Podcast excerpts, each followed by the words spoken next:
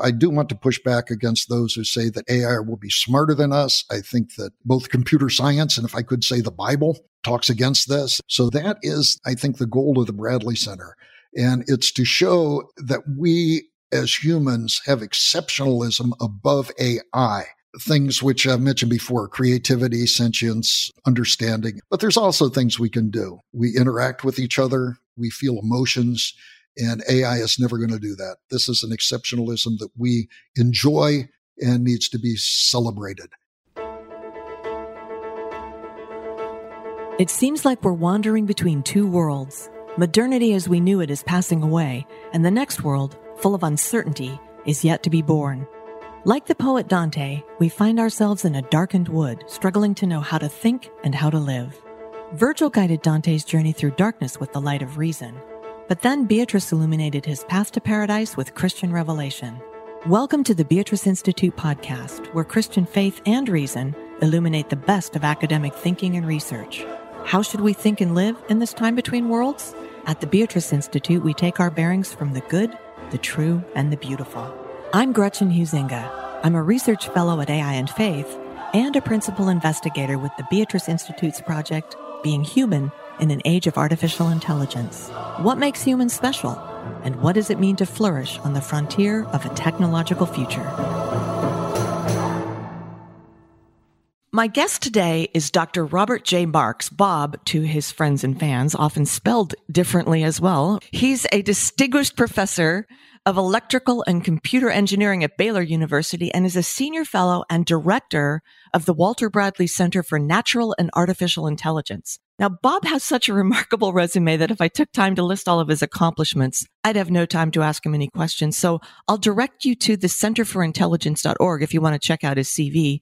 But in short, Bob is a scientist, a professor, an engineer, an author, an expert in computational intelligence and neural networks, and depending on the day, the amiable or full figured host of his own podcast, Mind Matters. Bob Marks, the notorious RJM. Welcome to the podcast. Thank you.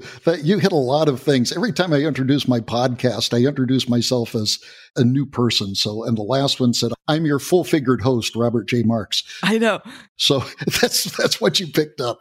that's hilarious. I've only heard those two, you know, the amiable host, which I love. Before we get going, I want to just drill in a little bit on this idea of natural and artificial intelligence. You've named the center with those two words. And this is a question I've been asking in an age of farm to table, non GMO, back to nature, why we're so excited about artificial intelligence. Why did you pick those two uh, contrasts for your name? The reason that we chose both natural and artificial intelligence is because we want to explore both. Artificial intelligence purports to imitate natural intelligence, but natural intelligence needs to be explored on its own and compared to AI. And one of the things that we have found is that natural intelligence, in many ways, is far superior to artificial intelligence. So not only do we explore artificial intelligence, but one of the things we're looking at right now is the mind brain problem. And for example, is the mind a,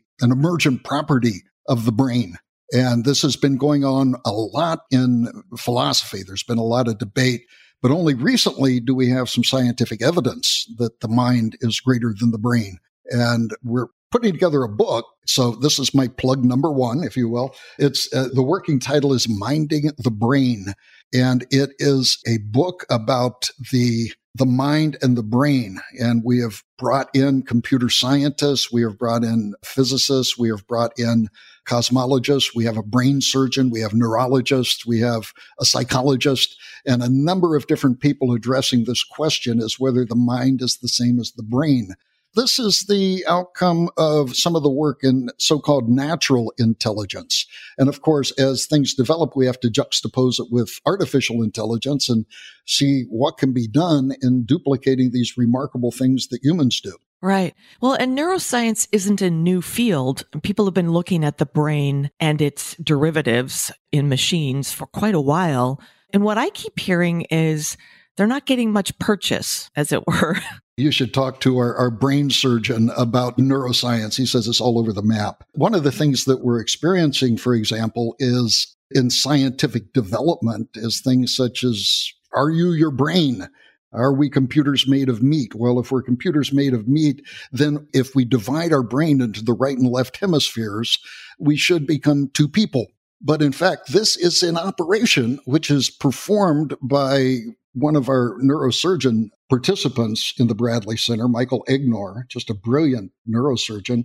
And he does this. And why does he do this? It's because of epileptics because sometimes a signal for an epileptic fit originates on one side of the brain and is communicated to the other side of the brain. So they thought that, you know, if they split the brain in two down the hemisphere, this would disrupt the communication. And indeed, it works. Now, what happens if you cut the brain into two pieces? Well, what happens is you remain the same person. And that's an example of some of the scientific evidence that is accumulating supporting the idea that the mind is just more than the brain. But anyway, this is an answer to your question. Why do we have natural and artificial intelligence? Because we are interested in the natural intelligence and, for example, how the brain works, because in artificial intelligence, we would like to in some way duplicate that. But what does the brain do? We have to understand that from perspective different than computer scientists and engineers. Well, Bob, you're not just a senior fellow and director of the Walter Bradley Center, but you're also a co-founder and were instrumental in defining its purpose and mission, which, as I read, challenges both the techno utopians who think smart machines will be our savior and the techno dystopians who think machines will inevitably replace us. So when we talked before, I referred to this as the Goldilocks position on the technophile technophobe spectrum. Unpack that position for us and tell us why it's important to get this just right. Well, this is a forecast about the future. I think it was Niels Bohr, the famous quantum physicist, who said forecasting is dangerous, especially if it's about the future we have to be careful in what we forecast. And we have people that are accurately forecasting. I think George Gilder, who is one of the co-founders of Discovery Institute, is uh, just has a brilliant track record in forecasting the technical future. And then you have people that are terrible at doing this. One of the people that I believe is terrible of doing this is, for example, Ray Kurzweil with Google, who wrote the Singularity, who says that computers are someday going to become a duplicate of the human being and then continue to write creative software that increases their intelligence again and again and again. And so it's this never ending staircase to superiority. And pretty soon we're going to be the pets of this AI. I think that that's irresponsible, non defendable, and was written a lot for just the visibility and the hype value. One of AI's big selling points right now is that it can help us transcend human limitations. But you and others have pointed out that AI has its own limitations and some of them are pretty big. So from the perspective of a computer scientist, what do we need to understand about those limitations to have a realistic view of artificial intelligence? What can't a computer do that humans can, and why does it matter in the debate about AGI or artificial general intelligence? And what I might call the AI challenge to human exceptionalism? Well, let's look at what AI can do first of all. I was challenged by AI when I picked up my first calculator. That calculator could add a heck of a lot faster than I could. I used to use a slide rule. Yeah, I'm old enough to remember a slide rule. And that, that four banger calculator could just bang out things and instantaneously. So all of a sudden, this electronic calculator was surpassing my capability as a human. And we know now, reading the headlines, that computers can um, do things such as uh, beat us at the world's most difficult board game, which is Go. It can beat us at chess. And so, yeah, there are some certain things that it can do better than us. That's true of all technology. But there are certain things that artificial intelligence will never achieve. These would include things like sentience, creativity, understanding. And so far, artificial intelligence doesn't have any common sense. Well, that and that goes sort of back to your Ray Kurzweil thing is that there are people who believe if we just have enough time, enough compute power, enough sophistication, we will get to that point. So you're kind of challenging that view with this center and some of the work you're doing.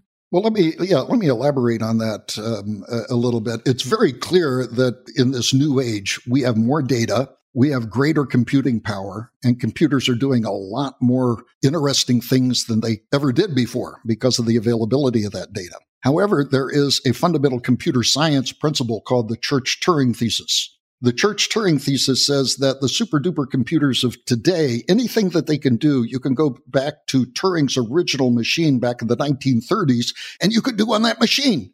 Now, it would take you billions or trillions times as long, but that's an interesting thesis. The Church Turing thesis, named after Alonzo Church, and uh, Alan Turing. Alonzo Church created something called the lambda calculus, which was kind of a computing language. Alan Turing generated the Turing machine, the first general purpose computer, and they worked together. In fact, Turing worked under uh, Church for a while. And they went back and forth and they said, you know what? Both of these techniques do the same thing. They have the same capabilities. And that generalized into this idea of the Church Turing thesis. So the bottom line is that anything that we can look at Turing's original machine and we can say that Turing machine can't do it because of fundamental physics, because of fundamental science and mathematics, that can't be done on today's bigger computers. And potentially not even on the future's bigger computers? On the future computers, that's correct. If they are built on the same principle that today's computers are. Yep. Yeah, I think it's important right now to actually interject that artificial intelligence is a computer. Yeah, that's very important because, yeah, anything a computer can't do, AI can't do. Right. no matter how many wands we wave in front of it. I want to mention that the Walter Bradley Center is part of the Discovery Institute, which has been at the forefront of scholarly research on intelligent design and challenging the hegemony of materialism and evolutionary theory that constitutes the prevailing worldview in academia. So, talk a little bit about the research that's going on in your particular branch of this institute and how you are tackling the fundamental difference between natural and artificial intelligence? Well, it's a tie in, and I first became interested in this, I don't know, maybe uh, 10 years ago or something. I've been involved with artificial intelligence for a long time, many decades. And I started to become aware of artificial intelligence in terms of evolutionary programs being purported to support Darwinian evolution the people who were proponents of Darwinian evolution, they became excited when computers were invented because they said, you know, we can't go to the lab and we can't reproduce this work because it would take too long to do any evolution in the lab. Anyway, they were excited about the idea of taking this algorithm, placing it on a computer, and performing this evolution in, in an accelerated sort of fashion. And they did this, they came up with a bunch of different algorithms to do it. Now, basically, fundamentally, Darwinian evolution is three steps. One is mutation, the other one is survival of the fittest, and the other one is repopulation. And if you repeat those, okay, mutation, survival of the fittest, repopulation again and again and again, the idea is that you will develop, you know, super duper things. And there were some proponents of Darwinian evolution that wrote programs such as Avida. Avida is a really, really big one. It was really big in the so-called Dover trial when intelligent design was put on trial. And they had they had proponents of Avida testifying at that trial. And it turns out that it, when I came to Baylor, 2003 or so, I met William Dembski, who was also at Baylor, and we were in this apologetics group together. And turned out that I was into evolutionary computing, which is a legitimate side of electrical engineering. And we started meeting together and began to resonate. And one of the things that we both agreed on was that evolution was unable to create information. A computer program can create information no more than an iPod remember iPods? No more than an iPod can create music. There is just the creativity. It is a tool for the programmer to do something. So if that was the case, then these evolutionary programs that were purporting to generate information ex nihilo from nothing, something was wrong. So we went in and we developed a theory called active information, which showed that the information that was placed into these computer programs that predisposed them to get to the solution that they wanted to get to was infused into that program by the programmer. And in fact, we not only argued that philosophically, we did it mathematically. And we can literally measure the degree of information that is added to an evolutionary computer program that allows it to work. And so we published a number of papers on this active information idea, and it, it, was something which has caught on. Our paper has been referenced decently, picked up by some other people. And I think the big success is we see no recent, at least in the last, I don't know, five, ten years of people coming out and saying, I have a computer program that can be creative and generate evolution. It's because of that work. So I'm pretty excited and proud about that. And this seems to be worldview driven as well, which brings us nicely into what I want to talk about next was the sort of namesake of the institution, Walter Bradley. And I want you to talk about him just for a minute because I know you've said he's your hero. I want to clarify one thing. Dr. Bradley is alive and well. He's alive and well. It's not a posthumously named center. That's such a hard word to say, posthumously. And he's still contributing to the field in many ways. But why is he your hero? What qualities does he possess, both as a scientist and a man of faith, that led you and others to want to emulate him and go so far as to name a center after him? Well, the center was named after him because of the admiration that both William Dembski and I had for Walter Bradley. In fact, we were so enamored with Walter Bradley as our hero, we recently wrote a biography of him. So this is my second book uh, plug. Yeah, it's more to come. And he is a remarkable person. The name of the book is For a Greater Purpose. And that's the way Walter Bradley has led his life. He's my hero because, like me, he's an engineer. He also worked incredibly in the area of uh, Christian ministry. He was very active with Cru. I first met him when he was at Texas A&M, and he joined me at the University of Washington, my old digs. And, and mine um, currently. Oh, that's right. You are there. That's right. yeah. And and I was I, I was enamored by him because he was a proponent of academicians living out loud as Christians. And this is something that he promoted. He eventually moved to Baylor. I'm at Baylor today because Walter Bradley uh, said, Baylor, you should, you should hire this full figured guy. so, uh, and so I'm here because of that. Now, the lives that this man has impacted is incredible. And if you read some of the endorsements of the book, these are people that have interacted with Walter Bradley and done great things in their own rights. In fact, William Lane Craig, who is one of the greatest Christian apologists and philosophers alive today, said of Walter Bradley, this is the most remarkable man I have ever met. We also have endorsements of people, other people whose lives Walter has touched, including uh, Doug Axe, Hugh Ross, uh, J.P. Moreland, Jay Richards, and a number of people. So this this is his ministry. This is his life in the area of engineering and his technical contributions. He he co-wrote a classic book in 1986 Okay, third plug. Okay, The Mystery of Life's Origin with co authors Thaxton and Olsen. And there he looked at the implausibility that life was first created by chance. Now, this is not an evolutionary argument. He's not talking about evolution. He's talking about the origin of life and when life first appeared on earth. How did that happen? And so one of the things the Bradley Center did is they re- reissued this, I believe it was 1986. We reissued it a year or so ago with updated chapters by Steve Meyer, uh, Jim Tour, Guillermo Gonzalez, and, and others. And they demonstrated that Walter's arguments, along with Thaxton and Olsen's in the original 1986 book, were still very solid.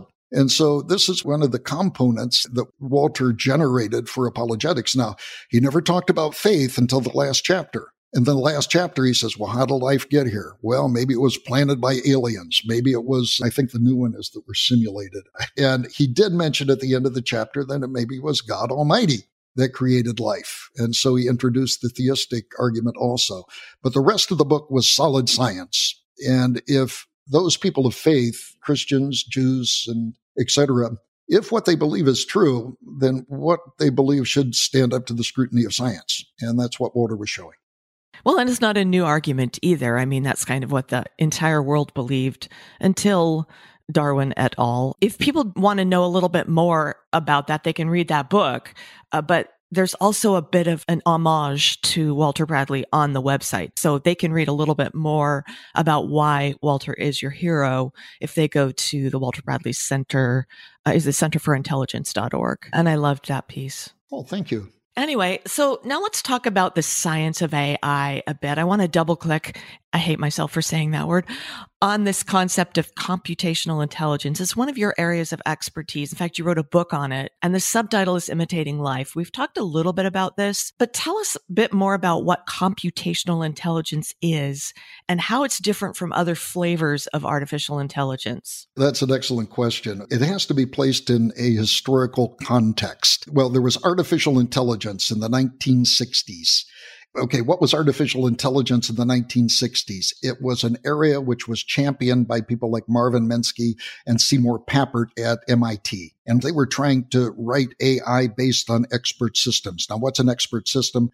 That would be somebody that would come to an expert and try to tease out of them the rules that they used in order to accomplish whatever they accomplish. So you might go, for example, to a person that traded the stock market and they would say well if the s&p goes up three points and the dow goes down a point and the nasdaq goes up three points i would buy apple or something like that and so they they would try to copy down all of these rules from these experts and reduce it to code now, along came the what were called then the connectionists. And the connectionists were people like Bernie Widrow of Stanford, Frank Rosenblatt, I believe was Cornell. And they came along and they says, you know what? We could probably model this as neural networks, as all of these nodes which are connected together. And then, as often happens in academia, they came to a conflict it ended up in Minsky and Papert writing this book called Perceptrons, which totally derailed artificial intelligence.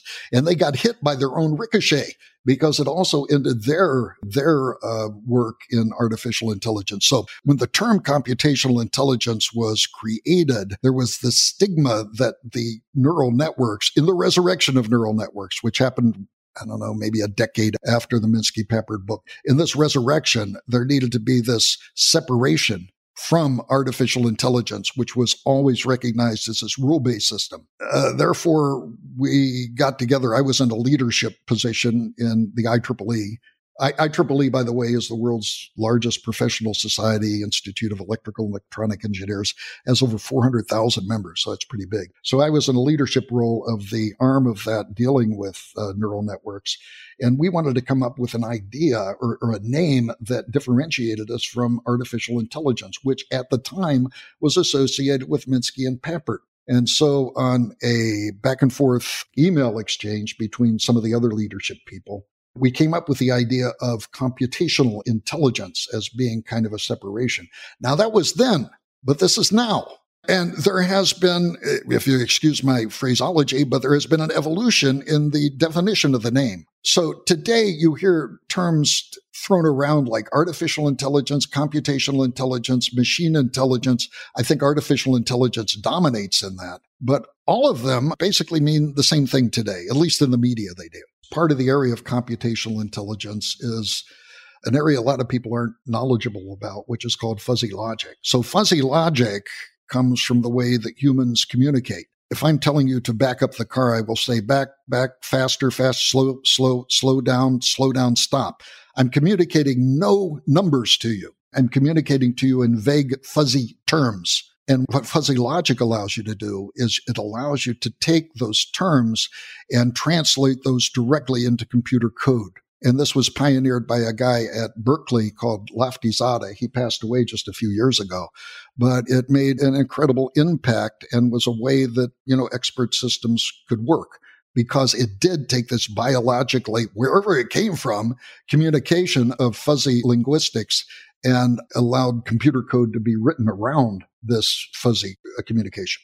See, and that is a hard problem as far as I'm concerned is how do you make concrete the very abstract that humans seem to have no problem with that machines have more of a problem with. Oh yeah, one of the things I I talked about was the inability of artificial intelligence to have common sense thus far. And there are things that we can do in terms of common sense that computers have a rough problem doing. There's something called the, the Winograd schema, which AI has failed to conquer over many years. A Winograd schema is, for example, I can't cut down that tree with this axe because it's too small. Now, the question is, is the axe too small or is the tree too small? We know immediately it's the axe that's too small, but a computer would have a difficult time figuring that out. And you know, as an ex English teacher, this is the problem with misplaced modifiers. it's very similar, just in language, to confuse people. Yeah, I call them vague pronouns, at least in the Winograd schema. But there's other ones that don't require pronouns, and these are called flubbed headlines. For example, milk drinkers return to powder. If you think about that, you know that there's a funny interpretation of that. You know that there's the true interpretation, what the writer of that headline meant. We know it immediately, and computers would have a difficult time doing that. They don't have that, that, that common sense. So, Bob, one question I keep asking people who work on AI is what's hope and what's hype? And I keep asking because the chains keep moving with technological breakthroughs. And in many cases, what was hype is now hope. But there's still, as we've talked about, many grand challenges, maybe some insurmountable challenges. Uh, but what's your take on hope and hype in AI based on what you've called seductive semantics and seductive optics and how that impacts our view of AI? We are, as you know, through social media and even so called news media, we are seduced into clicking on web pages. And how do they get us to click on these web pages? They use what I refer to as seductive semantics. They want something there that's sexy, that makes you want to click on that. And of course, if you click on that, you go to the web page where there's lots of ads and whoever is writing the article gets paid in accordance to how many times those ads are visited. So they're trying to make money. So one of the sources of this is clickbait. Another one I maintain is uninformed journalists. I think there's a lot of journalists who think they know what AI is, but when they write about AI, they have no clue. The other one is promotion. Everybody wants to give their product or whatever they're doing a brand. And even us professors are guilty of doing that we we are supposed to go out there and drum up uh, support and get money from the government and industry to support what we do. So those are the motivations for some of the hype, uh, I think in general. Now, what is seductive semantics? Especially with AI, we use terms all the time that aren't defined. Like there will be a headline that says new AI is self-aware. And the word self aware is used without definition. Now, my car, when I back it up, is aware about its environment because if I get too close to a wall as I'm backing up, it starts beeping at me. Does that make my car self aware? Right?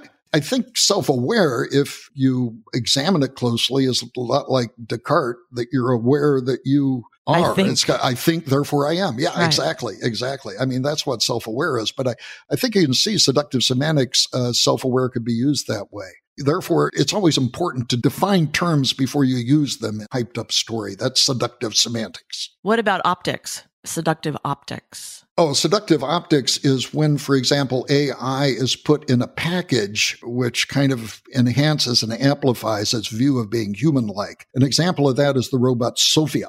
And she has been on late night talk shows and uh, other places. And she was even granted full citizenship in the country of Saudi Arabia, believe it or not. So the interesting thing is that they have this lady. She can make facial expressions. Uh, her lips are synced with her words. But really, what she is doing has little to do with the AI. She is simply a package for the AI. And she is a package for the AI that gives the impression that the AI is more human than it is. And so that would be an example of uh, seductive optics. Well, so Bob, the last time we talked, and this is kind of related to this question, you gave me a word that I was unaware of. You told me about claquing, C L A Q U I N G. It's a French word and it refers to a paid cheering section for French operas. I dug around a little bit on that word and found out that not only do they get paid to cheer, that they actually morphed into figuring out how much power they had and said, you have to also pay us not to boo. So that's right. I thought right. I've missed my calling in life. But um, do you feel like there's AI equivalent of a cheering section to the claqueurs of the French opera here? Well, I think certainly we have individuals that are clackers. These are people that promote AI and promote it inappropriately. But even today, we have the clackers, not in AI, but we have people that are promoters. We have people that are publicists. We have people that are, that are producers and all of these, all of these people are basically clackers. They're, they're jumping up and down for a client and saying, Hey, look at this client. And I think that any time that we have that, we are experiencing this idea of 19th century clacking. Yeah. All right. Well, so in my previous podcast, I interviewed a lot of people about the latest developments in computer science and AI. And I started each interview with what gets you up in the morning. And a bit later, I asked the bookend question, what keeps you up at night? And I want to ask you that question, Bob, because you wrote a book called The Case for Killer Robots. Uh, I figured something must be keeping you up at night in order to write a book with that title. So make the case for our listeners, why do we need killer robots, also known as autonomous weapons, when so many people are saying that's one area AI should not go? Oh, yeah, I think it's a terrible mistake. I, I think that we only need to look at history, see the foolishness in not developing everything that we can technologically. And the reason for this is because technical superiority in nations, it wins conflict. And even in the absence of hot conflict, it gives pause to people who would do us harm. And I think this is true in the United States. There is, for example, a stop killer robots movement. And these are people trying to diminish the development of autonomous killer robots, as they call them. And they put out this scary video, and the scary video has been picked up by Hollywood. What was the name of the movie? Angel Has Fallen, where in the beginning there is a, an attack of swarm drones and swarm drones are a manifestation of these killer robots. And I tell you, swarm drones used to really bother me because if you have a swarm drone of, say, a thousand drones which are attacking you, you can take out 90% of them and that drone swarm can still complete its mission. And that to me is very scary. So swarms are very resilient uh, to attack. So that gave me pause for a long time. But the beauty of the technology in the United States, as long as it's supported, will come up with ways of countering that. How do you take out a swarm of drones? Israel came up with the idea of shooting a laser and maybe taking out a drone one at a time. Well, that would just take too long. And then Russia has come out with kind of an EMP cannon. We're all familiar with EMPs, where an EMP explosion goes off. I'm not sure that we are all familiar with that. Oh my gosh, EMP is electromagnetic pulses. And if they put up a thermonuclear bomb sufficiently high above the United States, above Kansas, it could disable our entire power grid. What it does is EMPs fry your electronics. Why is that? Because if you think of your cell phone, what happens to the cell phone? The cell phone receives these very, very small signals, microwave signals, and turns them into audio and video and everything of that sort. So it takes microwave signals from the air, it converts it to electricity, and you know it does its magic.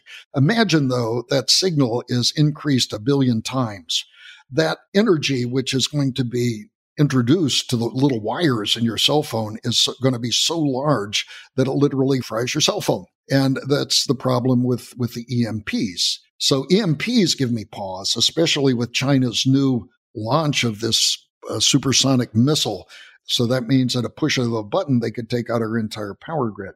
But getting back to swarms and our resilience towards swarms, Russia came out with this EMP cannon, which is a big um, antenna that generates an EMP pulse. And imagine this EMP pulse going into an attacking swarm. This EMP pulse would just be like spring bug spray in a swarm of gnats that is attacking you, and all the gnats would fall down. So the swarm idea bugged me for a long time until I heard of Russia's solution. And all of a sudden, I feel a lot better and hope that the United States is pursuing similar sort of technology. So, this is the problem with the arms race. People come up with different devices, including AI, but then there needs to be countermeasures. This is terrible. I wish it didn't exist, but it's existed throughout history and will exist forever because of man's fallen nature and that's something that is uh, is unfortunate but needs to be pursued. That's the reason that I support the development of so-called killer robots. By the way, one last thing: there are autonomous killer robots available. Uh, Israel has something called the Harpy missile that can do totally autonomous missions. They launch this uh, this harpy and it goes over a battlefield and it loiters. It kind of flies around and it waits till it's illuminated by radar. And when it's illuminated by radar, it follows the radar beam back to the installation and in a kamikaze act takes out the uh, takes out the radar installation. All of this can be done autonomously without human intervention. So we shouldn't mistake that these autonomous robots are already among us. Yeah, and I think that goes back to our worldview point as well. The people that are saying we shouldn't be making them are not factoring in that other people are. And again, with the fallen nature, we're not going to change human nature. So this whole defense system is necessary. Yeah. So, for example, even the best treaties in the world, do you think that the North Korean dictator is going to follow a nuclear arms treaty? No, they're not going to. What about the dictator in Syria? Is he going to follow a biological weapons ban? No, he's not. No matter what we do in terms of treaties, it isn't going to work. And many of these people, including Iran, are developing these, these weapons behind the scene covertly. So, yeah, it's important we stay on top of it. Well, as you know, I'm also part of an organization called AI and Faith. And we've mostly been talking about AI, but I'd like to focus for a minute on the faith side of things. Um, and the prevailing worldview in high tech is notably skeptical, if not openly hostile to the Christian faith. I know there are many Christians working in AI and they care deeply about AI from an ethical perspective. So you've talked a bit about the different ends of the ethical discussion. How should Christians inform both design ethics and end user ethics? And can we even? Well, let's see. Yeah, ethics, I think you divided it well. There is design ethics. This is for the engineer. I think that design ethics is pretty well agnostic. The design engineer is supposed to develop AI. And the question is not whether it's autonomous or not. The question is whether this AI, autonomous or not, does what it was designed to do and no more. And that's design in general. You want to do whatever you design to do what you designed it to do and no more. This takes a lot of domain expertise. It takes testing because you have to take this AI and you have to test it. And that testing must be done with a degree of design expertise. And once your product is done, you can go to your customer and say, I have developed AI and this AI does what you asked to do and it does no more. And that's, that's the design ethics. This is in contrast with end user ethics. End user would be, for example, a commander in a field which sees a certain scenario and wonders whether or not he should use his AI weapons in, in the conflict in accordance to the circumstance. It also has to do with a lot of ethical questions. Now, I have I have attended a lot of ethics lectures. Some are secular ethics and I always found the secular ethics were kind of built on sand because they use things such as community standard and things of that sort. If you go back to uh, Germany, you know, there it was considered ethical to do terrible things to Jews, right? That was part of their ethics. And so I think that any ethics which is built on a secular view is going to be built on sand. I think, though, if you go to the Judeo Christian sort of foundation, that you're building it more on a rock even there, I see disagreements as the ethical end user, but I see a lot greater consistency and at least a, a reference which you can give to substantiate your end user use of whatever you're using. This podcast is part of a larger project called Being Human in an Age of AI. And we ask what makes humans special and what does it mean to flourish on the frontier of a technological future. We've already talked about what makes humans special. So I want to interrogate this idea of flourishing. Since a sort of frictionless existence is a common selling point of AI technologies, what does it mean to flourish in your mind, Bob? And how might a Christian view differ from, say, a humanist or materialist view? Is there a point where flourishing might be bad for us? And a little friction good? What does the Bible say about it? What, what do you think about this? I think on the negative side, too much technology is kind of numbing. There is distraction, which technology gives. It's credence to the old saying that the idle mind is the devil's playground. We grow weary, I think, because we have too much playtime. It isn't that we don't have enough playtime, we have too much playtime. One of the things that Ecclesiastes in the Bible says is that one of God's gifts to us is, is toil. This was recently pointed out to me by one of my one of my PhD students who, who is a Christian who has literally memorized the entire book of Ecclesiastes. But this is a gift to us. It is toil. John Tamny wrote a great book and it was called The End of Work. And it is how AI and the technology of, of the future is going to make life for many, many people much more enjoyable. I'm old enough to remember my grandmother said, you got to go out, Bob, and, and you have to hoe the weeds in the corn. So I would go out with a hoe and I would chop down these weeds and things like that. And you know, that, that doesn't happen on modern farms. And it's because of technology. AI is going to, I believe, add to this. Now, are there going to be dangers? Well, heck yes, there's dangers. Anytime you add it to new technology, there is a danger. So we have the good and the bad. All of these things are no more than tools, and it's the way that these tools are used. It's going to be the same exact thing with AI. It's not going to be our master. We are going to be the masters of AI, and we are the ones that are going to have to decide how this AI is ultimately used. So you have a positive view on the impact of AI and human flourishing more so than a negative view. I would say yes. We started out saying whether I was a dystopian or a utopian. I guess I lean more toward John Tamny's work. Is that our sixth uh, book plug? I don't know. But, but yeah, but Tamny's idea is tracing through history of things which developed technologically and resulted in our lives being much more enjoyable. And I think that AI is going to do that. We are going to have problems. We are going to have job losses. Everybody talks about the impact on jobs. But on the other hand, I'm a great believer in free enterprise. If people get out of the way and let free enterprise and capitalism flourish, because right now, today, we have things which we never had before. We have web designers, we have social media stars, we have graphic designers, we have podcasters, right? Ad infinitum. Ad infinitum. And we have the guy that has to be hired to ban your video on Google. That made his job, right? Fact checkers. Fact checkers, right, right. Yeah. So all of these are going to be new things which are, are, are, going to be happening. And there is going to be quite a transition, but I think overall it's going to be incredibly positive. That's right. I'm going to continue to interrogate this in future uh, talks with people because I, I wonder if there isn't a computational version of the prosperity gospel that Christians should try to avoid. Looking at the film WALL-E, where you see at the end of the film, the people that were taken off the planet have just become so leisurely that computers make all their decisions and they, they become unable to uh, have agency. But anyway, so as we close, I want to give you a chance to share your personal vision, Bob, in your role as the director of the Walter Bradley Center. How do you see your personal mission and what kind of stamp or legacy would you like to leave on the field? Well, we talked about my hero, Walter Bradley. I would like to leave a, a, legacy much like he has.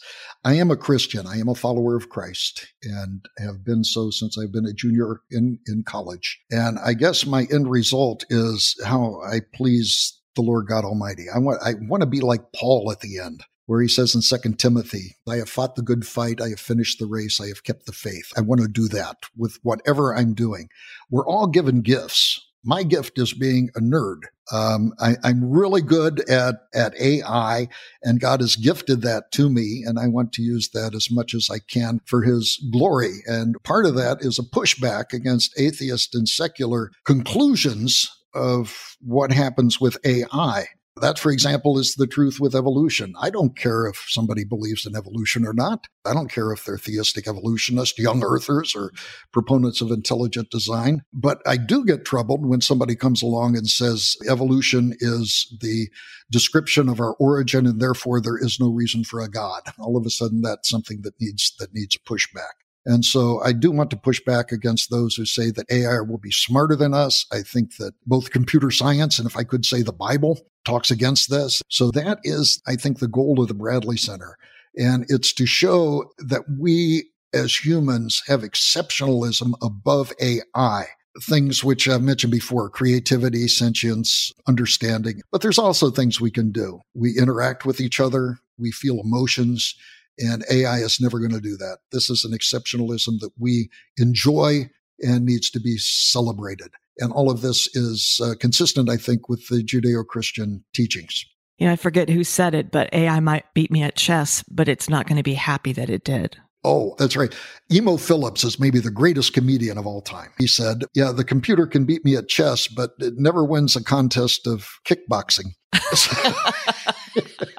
so yeah, so there's things that we're all going always going to be dominating over, and computers will never beat us at kickboxing. Right. Well, Boston Dynamics may come up with something that. Oh, Boston Dynamics does incredible things. Lots of seductive optics, but it's still very impressive. Yeah, I'm afraid of their dogs. Yes. And you know why you're afraid of their dogs? There's something called a Frankenstein complex, which makes you, it was coined by the science fiction author Isaac Asimov. And it is things that you're afraid of that are very close to things you're familiar with in real life. That's the reason we were afraid of the Frankenstein monster when it first came out. And that's the reason that we're afraid of these things that look like dogs. It's because we relate to something that's very close to what we're familiar with. And the Frankenstein complex gives us pause on that. Really fascinating. I think they call that a field trip into the uncanny valley. Yes, it is the uncanny valley. You're exactly right. And the uncanny valley, if I remember right, is just a dip in a regression curve or something like that. Just a dip in a regression curve. Bob Marks, the notorious RJM, thank you for joining me today. This has been super fun. This has been fun. Thank you, Gretchen. Beatrice Institute is supported in part by Henne Jewelers. Since 1887, Henne Jewelers has provided the Pittsburgh region and beyond with incredible engagement rings, fine jewelry, and luxury watches. Learn more at hennejewelers.com. That's H E N N E jewelers.com.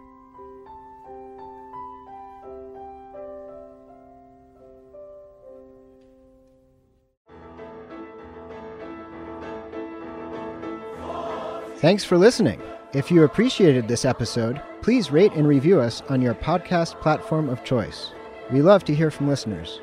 Chat with us on Facebook, Twitter, or Instagram. You can also learn more about our programming at beatriceinstitute.org. That's Beatrice Institute, all one word, .org. And if you are a university student or faculty member in Pittsburgh and would like to be involved locally, check out our Fellows program and get in touch. This episode was mixed and mastered by Yellow Music and Sound. Until next time, I'm Ryan McDermott. Go with God.